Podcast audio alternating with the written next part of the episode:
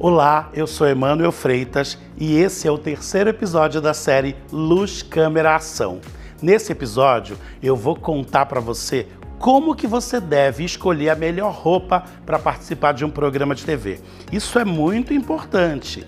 Nem sempre a produção do programa oferece figurinos para os convidados. Então, é importante que você vá com uma roupa leve, tranquila, para que você chegue ao estúdio ou ao local da gravação e leve um figurino, uma ou duas opções na bolsa, para que a direção do programa ou a produção te ajude a escolher. É sempre recomendado que você evite usar branco, usar listrado e usar estampado na gravação. O branco, porque reflete muito a luz do estúdio ou da gravação, da externa. Uh, o listrado, porque provavelmente uh, pode dar um problema na edição. E o estampado é porque o seu figurino pode chamar muito mais atenção do que o assunto no qual você vai tratar.